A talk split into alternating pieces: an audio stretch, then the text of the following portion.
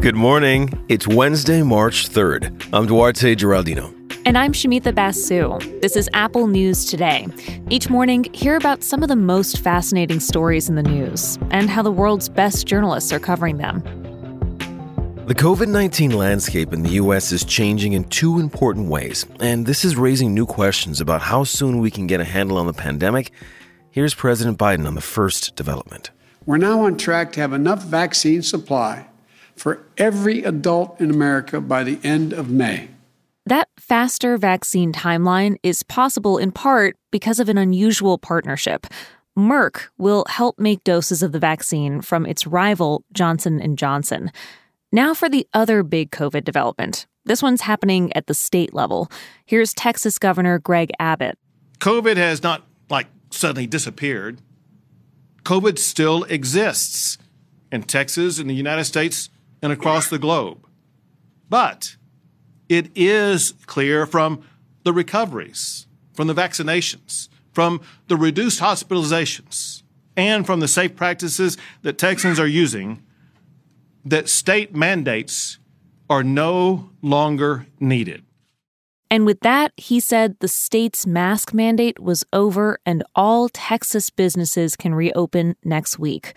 Mississippi also moved to drop restrictions. CNN explains there's tension between the U.S. federal government and states. The CDC is warning against relaxing restrictions too soon, reopen too fast, and infections could spike again. That could erase the gains we're making as more people get vaccinated. But these moves happening at the state level are a reminder that the pandemic isn't just a health problem, it's an economic one too, with political impact. Governors are under pressure from people who say they need these lockdowns to be over. They've lost their jobs and they want the economy to reopen again so that they can find work. This tension between solving the medical and economic problems may be what defines the next phase of the pandemic and how many more lives it takes.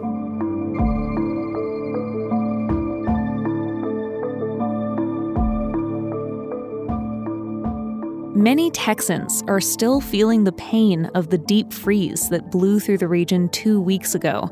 They still don't have clean water. And it's not just Texas. Hundreds of thousands of people have had water problems, from Oklahoma to Mississippi. Vox looks at how extreme weather impacts our water supply and why this issue is much bigger than a one off cold snap. When temperatures dip below freezing, many Texans open their faucets for a steady drip to prevent the pipes from clogging with ice. When people do this on a large enough scale, water pressure drops and conditions at water treatment plants are all of a sudden ripe for the growth of dangerous bacteria. Plus, for some homeowners, their pipes ended up bursting anyway and their homes flooded. That's pretty much what happened to one woman in Texas that Vox profiled. She's 73 years old, and she's going on two weeks without running water. Her pipes burst during the storm. Vox caught up with her in the parking lot of a hardware store. She's looking for parts to get her water running again. And she said to do things like cook and flush the toilet in her house, she's been relying on water hauled from the local church, bucket by bucket.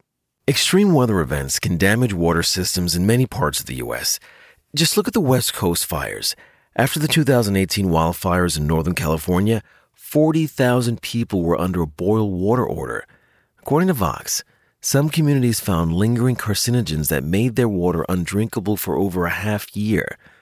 Infrastructure experts argue extreme weather and the shocks they cause are serious, and to be prepared, our water systems need more work.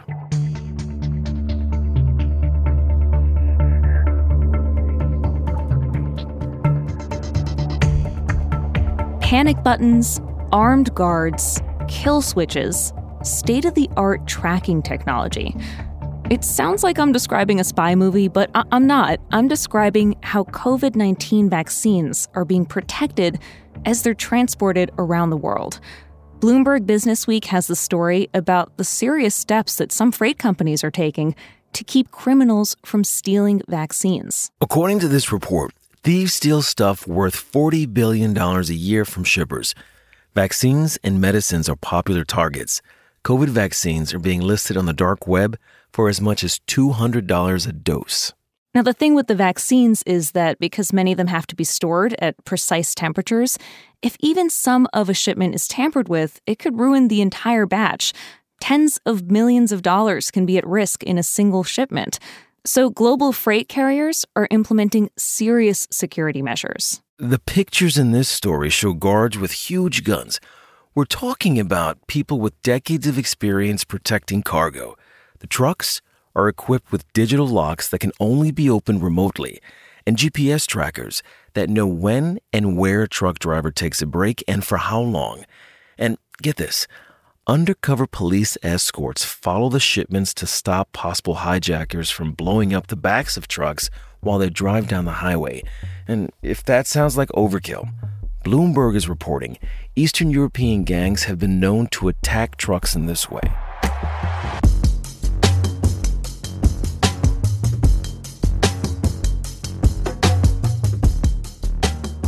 A minute to just think about some of the phrases that have become totally common for us one year into the pandemic.